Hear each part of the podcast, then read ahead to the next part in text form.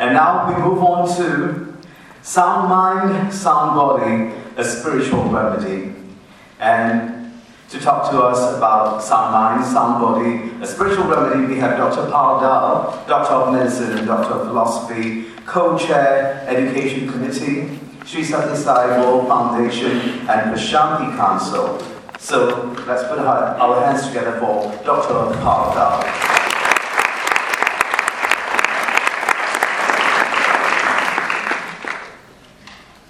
My at the Divine Guru's feet.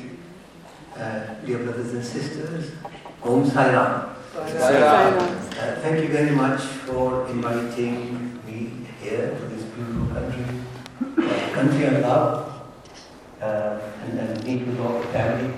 Thank you, Brother uh, Ravindra, for this wonderful invitation. Santa, thank you.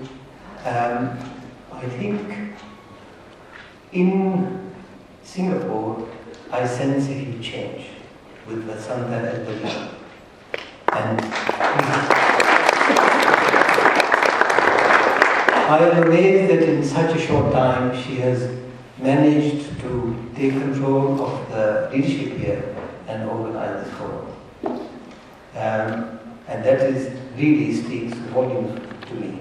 So I am hoping that uh, Singapore will be on a very trajectory of growth in all the departments with unity and love.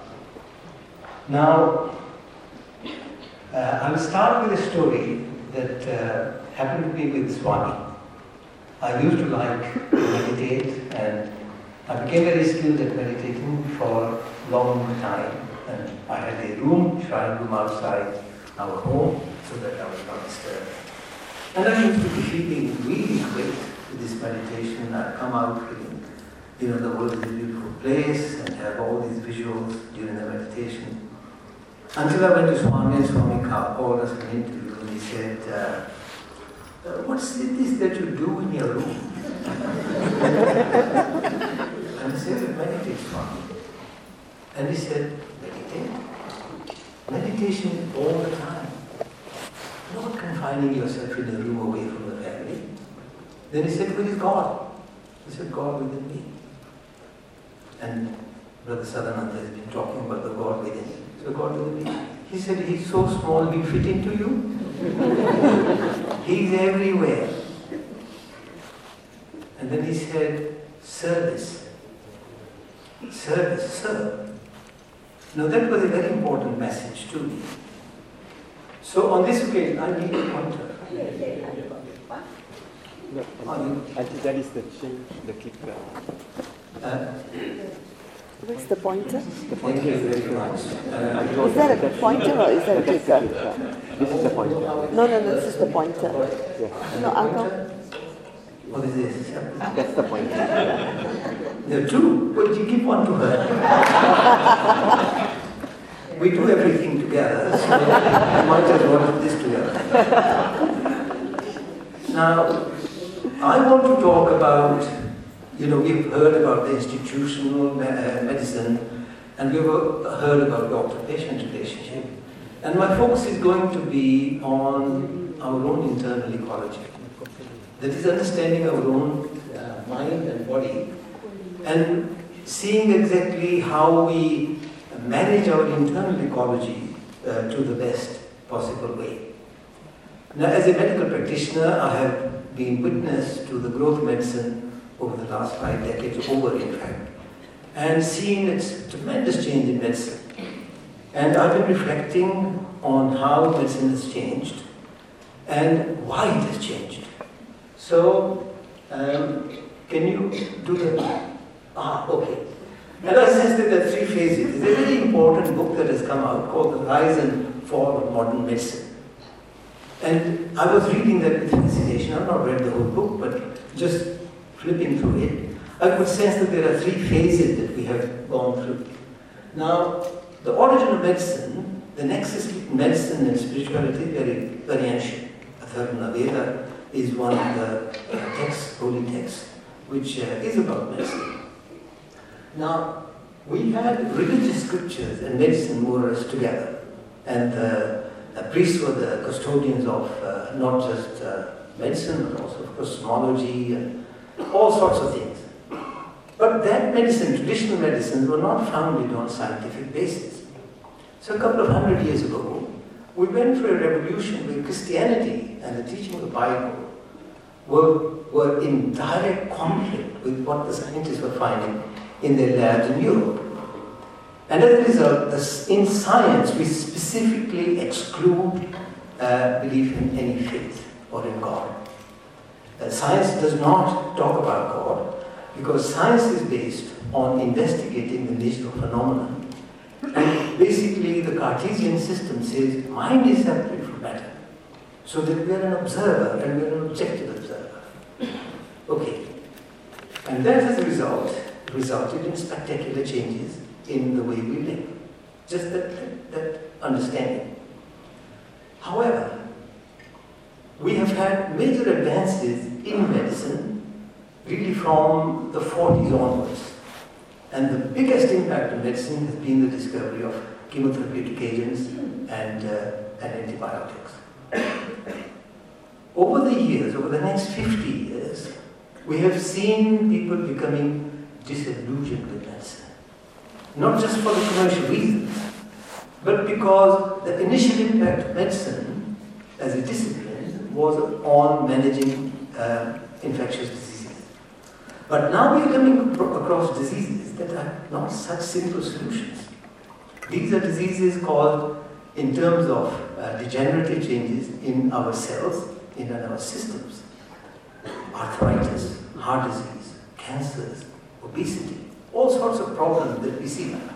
That there are no simple solutions to these, and that has resulted in people wanting to take another a So we went into a second phase, and that is on the basis of the dualistic system, disillusionment in technology. You heard Dr. Saravanan say that we become technocrats, that we become somewhat hard in our hearts, that we look at Vishma. And also the doctors are starting to have face to face with existential problems of death and dying. I want to tell a story. Uh, when I was uh, a, uh, senior registrar in, uh, in UK, uh, we had an Australian surgeon, trainee surgeon coming to work with us. And you know how the Australians speak? Uh, one patient was going home on that day. He said, Mr. So and so, you're going home to die. And I was listening to this. To die. And the patient you one you're going home to die, even today. Yeah. So I had to go and translate the word to die to today. Now, Dr. Saravanan has been saying that you're all going to die. You're all going home to die. Okay, I'm not speaking as, an Australian, but I'll say you're all going home today.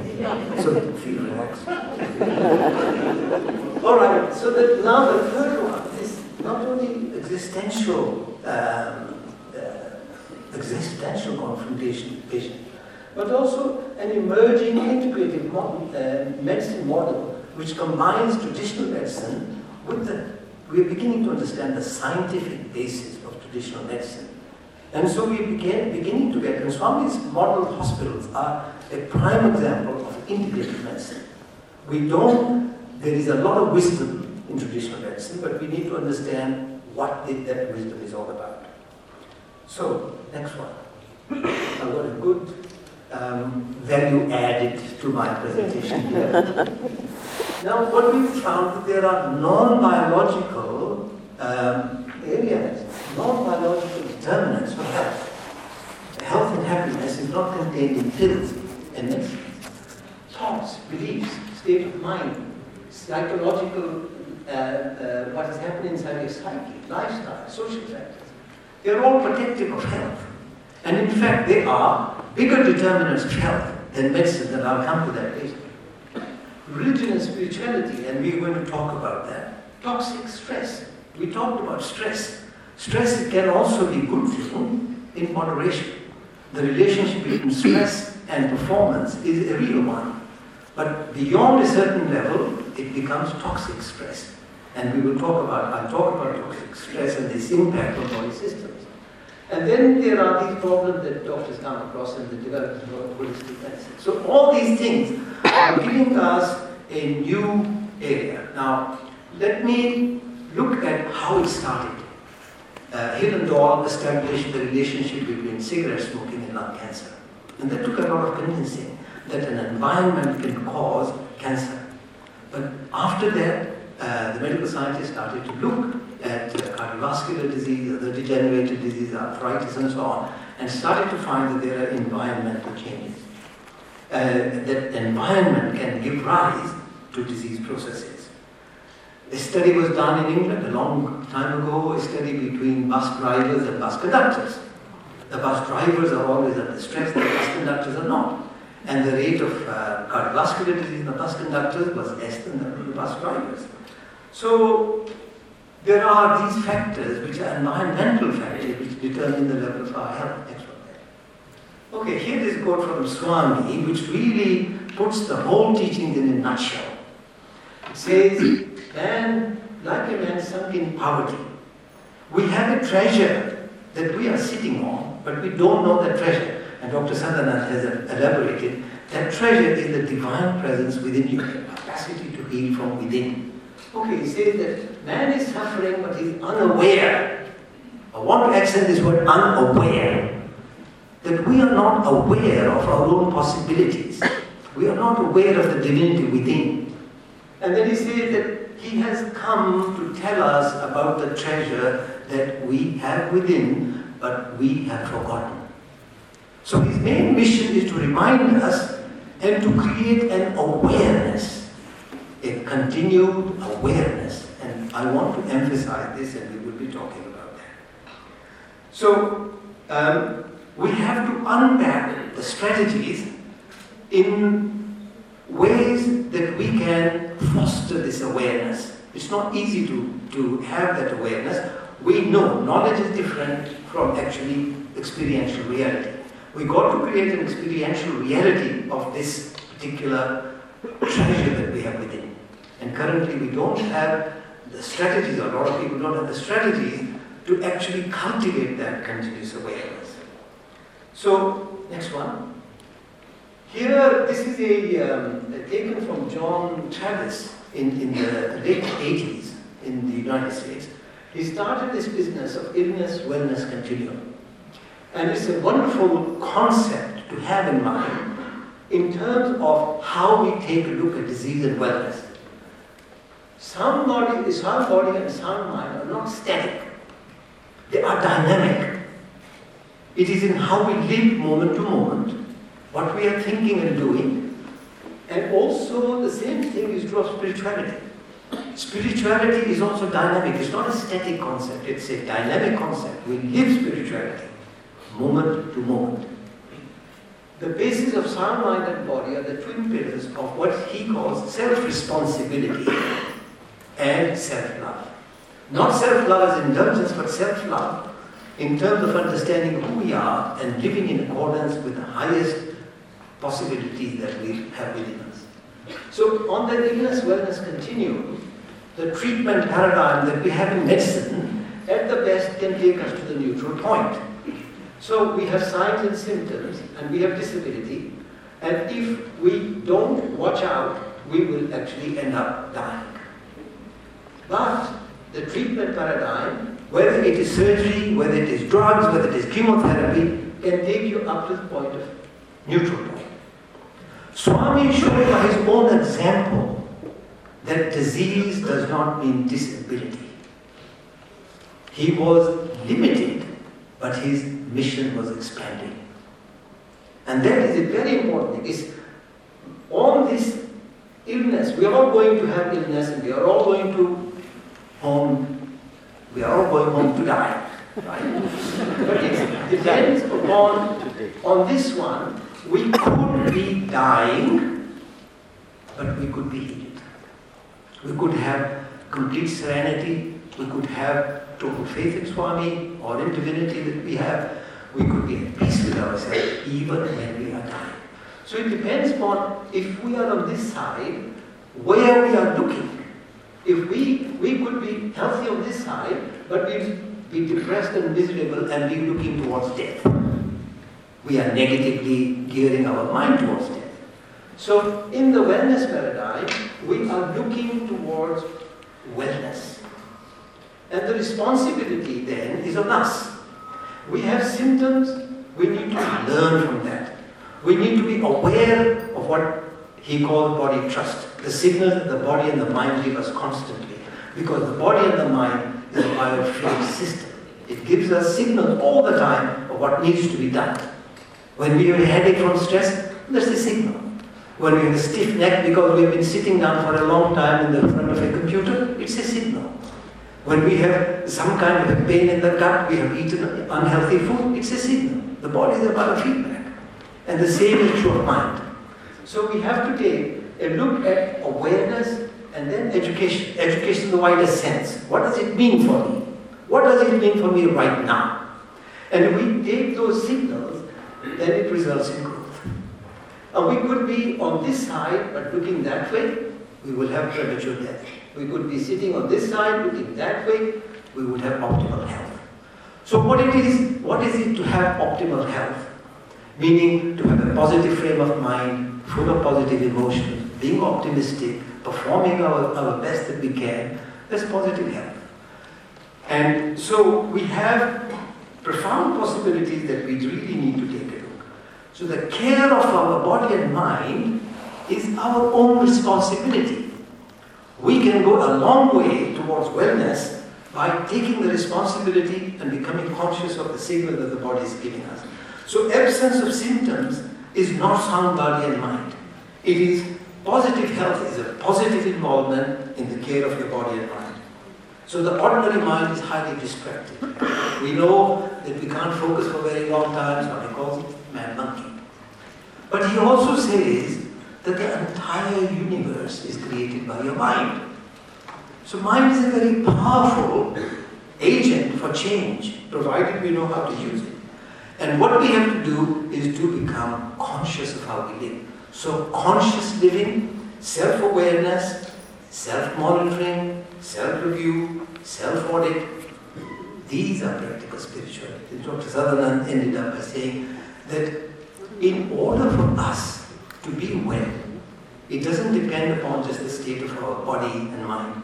It depends upon how we are pro- uh, how we are processing the experience that we.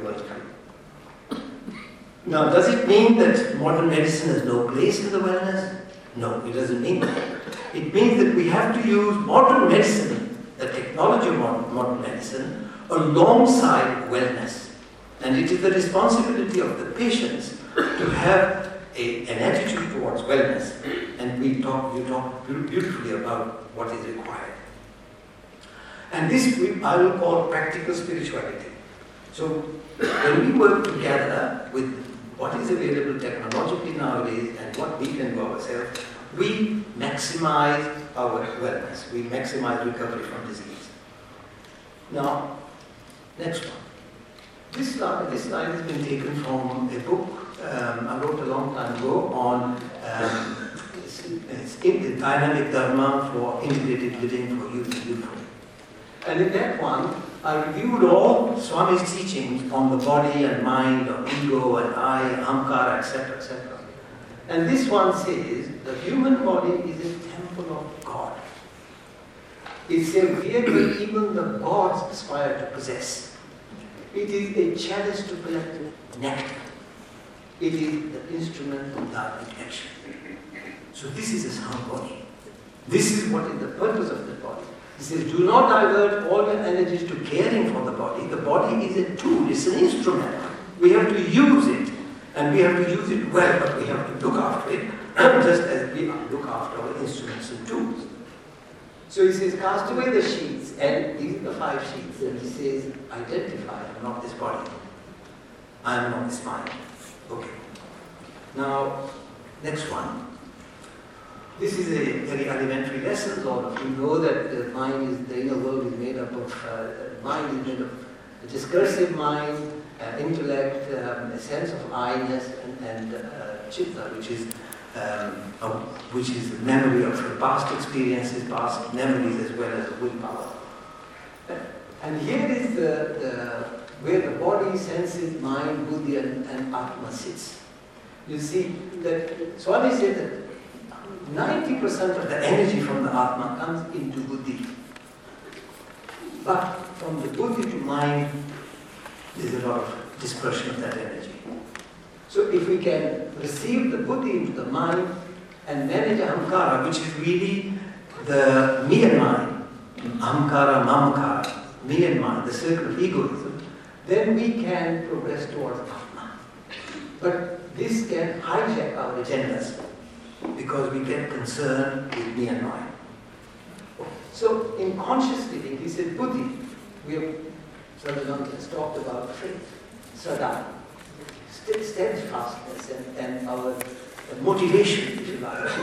So, and it's made up of making the right decisions, which is heart, head, and hand, five human values, the power to control our listening. I think uh, Brother Sabha is going to talk about this. Cosmic uh, uh, rhythm, uh, truth, divine power, that is the components of buddhi. So we want to use our buddhi well, we have to really use all these, and I think in your description of purity, I would get that what we are saying is that buddhi is the one that is purity. Okay, so uh, next one. This is not to take the place of Dr. Sadhanand as a neurosurgeon, nor a lesson on neurosurgery. This is simply for me to tell you that the brain is a complex organ, but within it that there are very defined areas, named areas with very definite functions.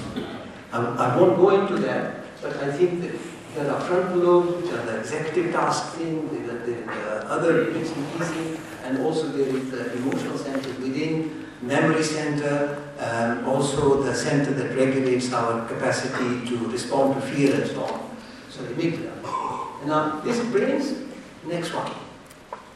Brain is the one that we use normally to, um, to navigate our way through life.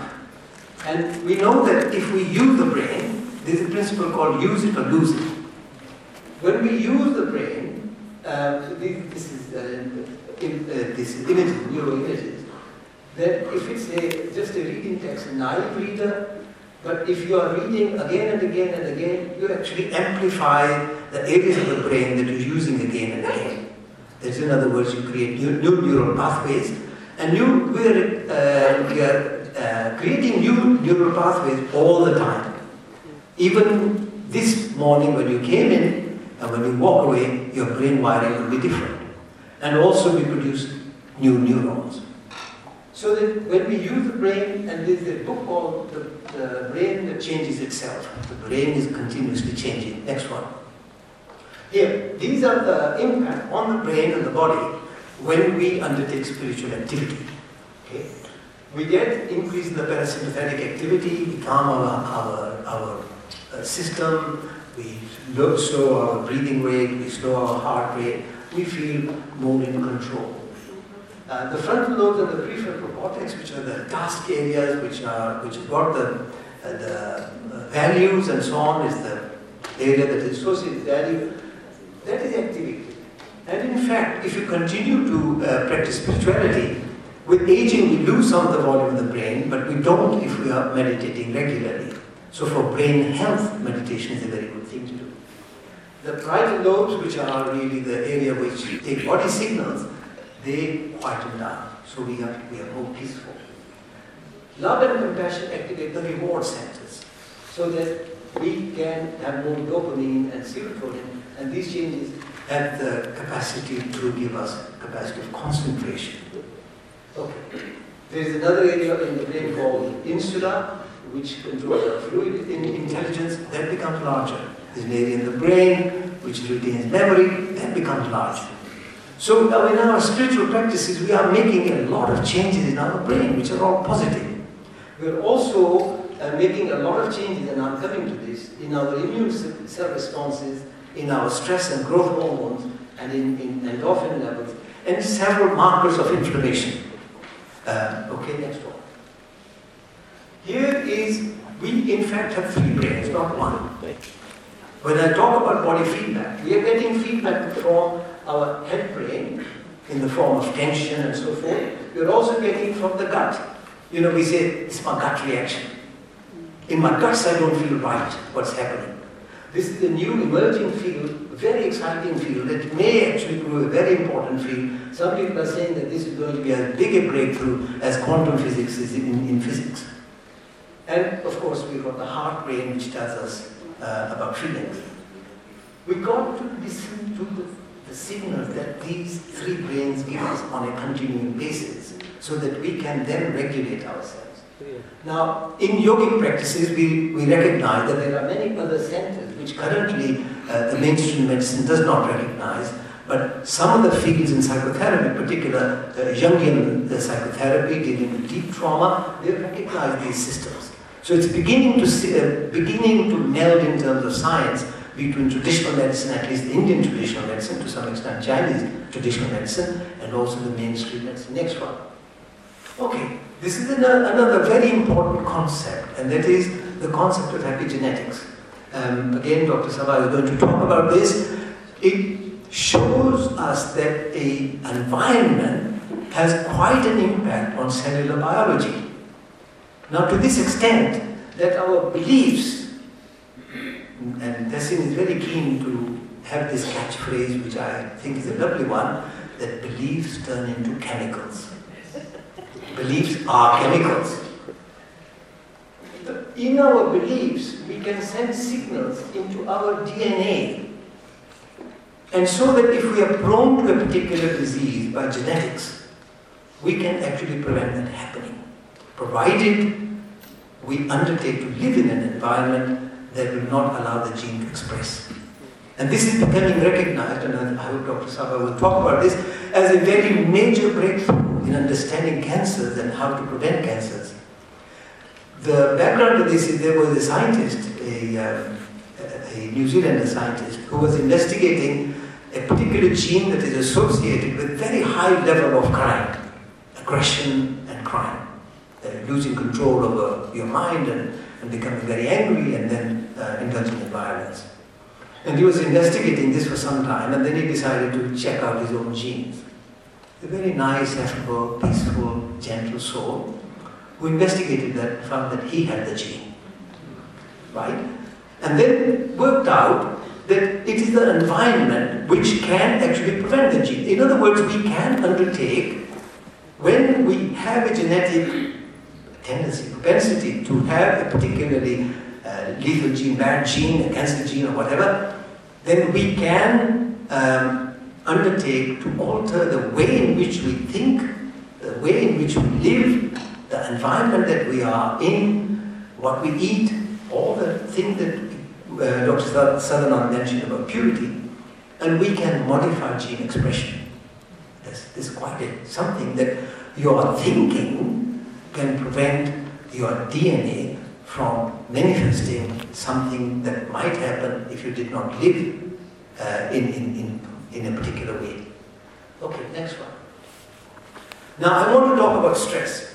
Chronic stress is beginning to be, chronic toxic stress is beginning to be recognized as a very, very important, crucial input into your cells which determine the, the, the outcome, which is negative in terms of heart disease, cancer, arthritis, all the chronic inflammation related to uh, degeneration. So when we are in toxic stress, we send signals to the brain, and three things happen. We get all sorts of uh, chemicals, hormones being poured out into our system. And over a long period of time, they cause degeneration in organs. In addition, we find that the, there are behavioral changes. People smoke, people get tense, people get angry, people go, and uh, have drugs, people uh, road rage, etc., etc. We know that. They, they can undertake uh, a lot of lot of things that they regret afterwards, right? So it changes behavior. Also, it has an impact on the immune system. Sister Vasanta's story of being able to modulate your immune system through surrender. Amazing. A thought, a style of life that can prevent spread of disease. I want to talk now, the next one, about the impact of negative emotions. Negative emotions, uh, anger, fear, sadness, depression. That basically uh, there are three fear, anxiety, anger, hostility, sadness, depression, they all lead to early death. And there have been so many studies on negative emotions. I've only taken three here.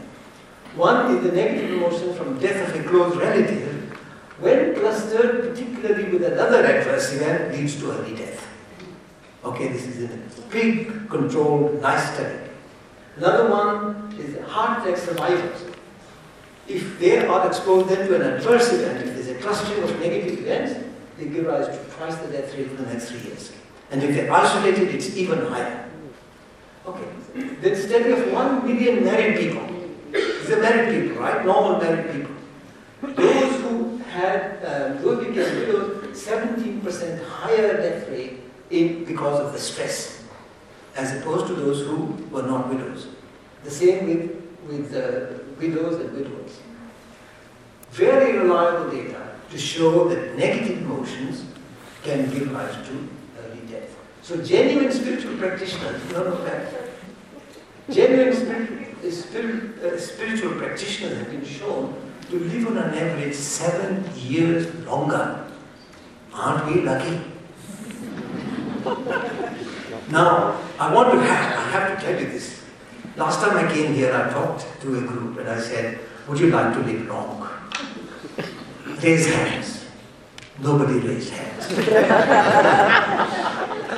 I said, Singapore, what is wrong? Wherever I go in the world, I ask, you know, do you want to live longer? Everybody puts their hands up. What's wrong? No reaction. Would you like to live long? I asked you, would you like to live long? Raise hands. Yes. You see, only a few people raise Okay, they said. Then one person quietly said, I would like to live long as long as don't have dementia. Another one said, as long as I don't have Parkinson's. Another one said, as long as I don't have heart attacks. So I think when I say live long, I mean good quality live long. Okay, okay health protective factors, factors uh, health protective uh, factors, I'll talk about mechanisms in a minute. Lifestyle factors in spirituality, like social support, moderate alcohol. Most people in uh, who are spiritual will not be taking alcohol or only very moderate. They probably not smoke. They have more physical activity and they'll be vegetarians. The vegetarian diet affects the biome, the bacteria in the gut. Very good for them. And they produce chemicals which are very good for us. So we really need to undertake an ecological, agriculture kind of approach to our own gut, what we put into the gut. Remaining married. How many of you are married? Raise hands. Okay, remain married because remaining married, taking better care of ourselves. And in, in, uh, in spirituality, adversity, like Vasanta shared with us, actually it strengthens your, um, your spirituality. If you are on, on, the, on the wellness model, it will strengthen your spirituality.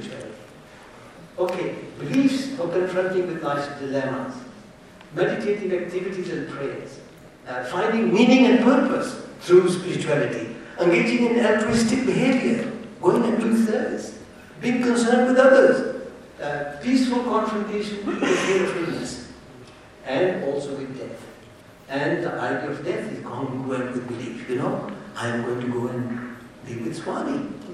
Okay, and then I'm not scared. He's going to look after me. So the, these beliefs are very powerful protectors in terms of our longevity in spirituality. The next one, here is the actual mechanism. We have, when we are, we are spiritual, we have better coping mechanisms called religious coping. Much better cope with adversity and, and adverse life events. We surrender, we make confessions, we pray. We, we have a supportive community with us. Our beliefs are, are coherent. These are all protective mechanisms. We have inner strength to face adversity. We have a sense of serenity because we have a little bit of meaning and purpose in our life, and we are connecting with something greater. Um, spirituality gives a perspective because we trust in God, and actually adversity has important lessons for us. Religious coping is associated with lower depression better adjustment, and lower stress levels. So these are the various mechanisms in which spirituality supports us. Okay, next. Yeah. Before concluding, I want to give you these two very powerful quotes of Swami. He says that there has a vehicle, our body is a vehicle that even gods aspire to possess. You know that God seeks to come, come in human form so that they could utilize their intelligence, discrimination, detachment, etc., that the human body is capable of. And you know, talking about the rarity of human birth, this is what Lord Buddha said.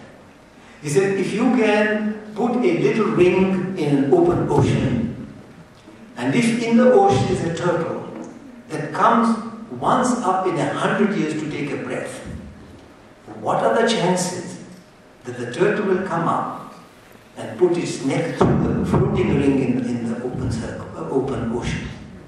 That is how rare it is. Okay, so we are very fortunate to be living at a time where we have a good country, a good guru, good teaching, and also human birth.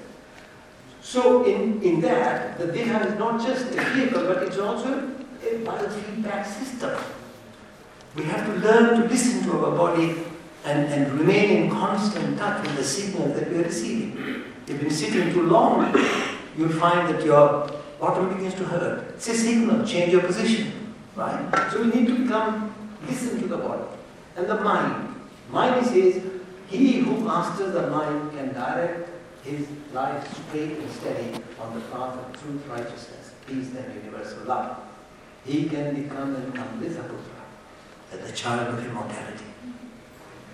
How many of you want to become child of immortality? Raise hands. Only five, six people. okay. Well, you are child of immortality whether you like or not. Already. Only you need to realize. So mind too is a feedback system and we need to listen to the mind. Last one. Here is the conclusion. Now there is scientifically based connection between sound mind, sound body, and spirituality. This is not like the traditional medicine when we had no proof.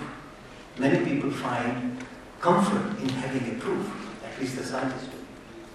This connection is through modification of hormones, our nervous system, immune system, and epigenetics.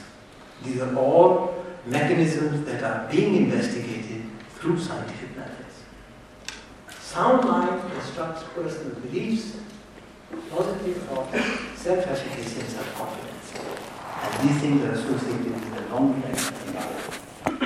Spirituality promotes practices and behaviors which, which are protected against many diseases, including heart disease, cancers, autoimmune disease, arthritis, and many others. Spirituality works through several mechanisms strong faith, positive emotion, optimism, good social relationships, finding meaning.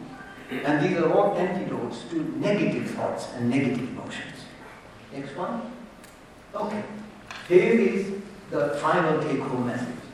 Bhagwan's teachings on consciously and systematically cultivating sound mind and sound body is a spiritual remedy for negative thoughts and feelings.